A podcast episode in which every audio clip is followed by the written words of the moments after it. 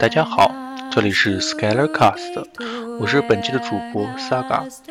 本期呢，我们将分享 Skylar 的一篇文章，叫做《不做方法控，给英语学习拖延者的一封信》。我一直认为，方法控、方法洁癖伴随着拖延症，也是阻碍我们行动的一大因素。在我的第五十号文章中提出过，在牛逼的路上，让一部分事情先做起来。前几天，我惊奇地发现，奥巴马同学在零九年说过这句话：“We must not allow the perfect to become the enemy of progress。”然后我还发现，法国的伏尔泰说过：“Let me do, let me do, bam。”我估计这个列表还会增加，只是说明可能真的就是这么个理。现在回到主题，我的观点是，过分强调于所谓最优的方法。所谓最好的方法，对于英语学习的进步作用没有想象中的那么大。也就是说，在我们追逐一个我们认为更好的方法过程中，产生的提升英语的边际效应是递减的。但是，讨论英语学习方法，这是方法控们最爱干的事情。就像我之前谈过技术人员的优越感中，用宏大的场景来解决局部的问题。而且，我认为有的时候我也喜欢讨论问题，过过嘴瘾吧，比较爽。和我之前文章的风格一致。在讨论一个范畴的时候，首先要明确其内涵和外延。所以，方法查了一个版本的定义是：一般是指为获得某种东西或者达到某种目标而采取的手段与行为方式。我的理解就是做事的方法、步骤以及在此基础上形成的套路。用英文就是 the way of doing things。在 Java 中，一个函数也被称作为方法。方法控们在做什么？他们在想，在担心，由于自己的方法不够好，会影响到自己英语学习的效果，并且会认为现在学习的方法效果不好，是自己英语烂的主要原因。于是他们在很没有安全感地寻找更好的方法，孜孜不倦地寻找。与此同时，在他们一旦学有小成时，会把这个方法当成无价之宝，犹如保守党的秘密那样。会认为知道了这个方法的人会超过他，会超越他，并且会抢他的饭碗。保密这一点倒也无可厚非，不同格局的人有不同格局的玩法。Elon Musk 还开放了所有 Tesla 的电动汽车专利呢。但是我一直认为，方法只是一方面的因素，决定性更大的还是在于人。具体而言，是持之以恒的行动和投入，再加上一个靠谱的方法，才能取得突破。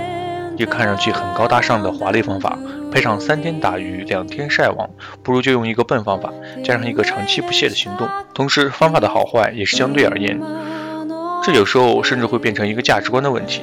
比如，我如果强调所谓听的重要性，那么那些说学派的佣金们可能跳出来表示不同意。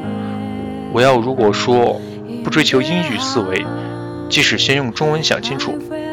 英语思维学派的人可能大声呼吁，并且说你在扯淡。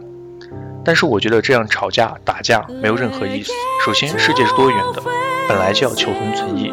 另外，方法只要你能够想到并且执行，就能发挥其效应。我入门的英语老师是一位快退休的女教师，她的最爱就是让我们默写课文，以至于我现在还能记得人教版初一英语第一册第一单元的单词顺序。但是我也觉得挺有效果的。因为我们在持续的做这件事情，为什么我一直强调方法不是那么重要？一是为了缓解英语学习方法控拖延者的焦虑情绪。你要相信自己，先拿一个现有的方法上路，不管你认为有多么烂的方法，或者多么的不靠谱，这是很重要的。这也就是我一直说的，先上路，先行动，上路以后再说。所以很多人问我用什么材料，我就说用你手边的、简单的、能够接受的，并且有兴趣的材料。这些都是为了降低开始的门槛，能让自己轻松的开始。二是方法应该以动态的观点来看，在你长期不懈的行动中，方法肯定会是不断调整的，而且一般会越调整越适合你的进步。我到初二时就不再大规模默写了，改背课文了。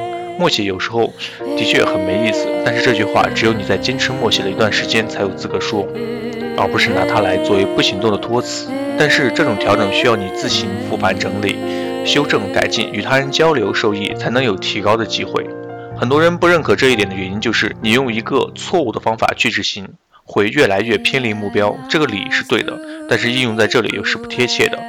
首先，学习英语的方法，我不认为存在正确错误之分，用合适和不合适，高效或者不高效，形容更加贴切。第二，我强调的是在行动中调整，所以方法不是静止的，是运动的，不是一成不变的。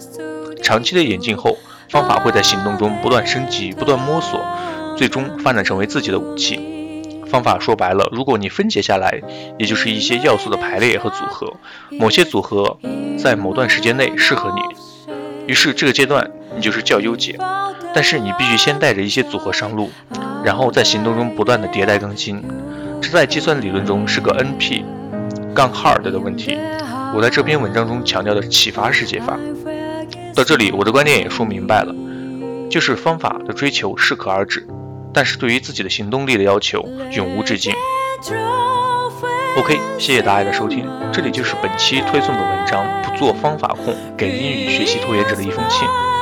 作为撒告我来讲的话，我觉得更多的是不要去纠结，先去做。然后你会发现，很多人所谓的成功学、所谓的方法，都是一些，他们都是一些很片面的东西，没有站在一个非常高的格局或者说非常高的一个角度去看，总会告诉你这一步我用的这个会很棒，那一步我用的这个也很棒，你要听我的哦。其实每个人是有个体差异的，有可能他用的方法好，但这个不一定适用于你。如果你用这个方法后感觉不行，会感觉到哎，别人能做好，我为什么做不好？有一些失败感、被打击，或者说很颓废。其实我觉得完全没有必要这样去想。我觉得更多的应该去找一个适合于自己的方法，不断的修正，不断的调整，然后一点一点点前进，这样才是正确做事和正确成长的一个方法。好的，在节目的最后，我们感谢成长会的 Skylar 写下这篇文章，并且呢，也感谢我们成长会的 Leon 小姐，是她教会我文章开头的法语读音，非常感谢，谢谢大家的收听，再见。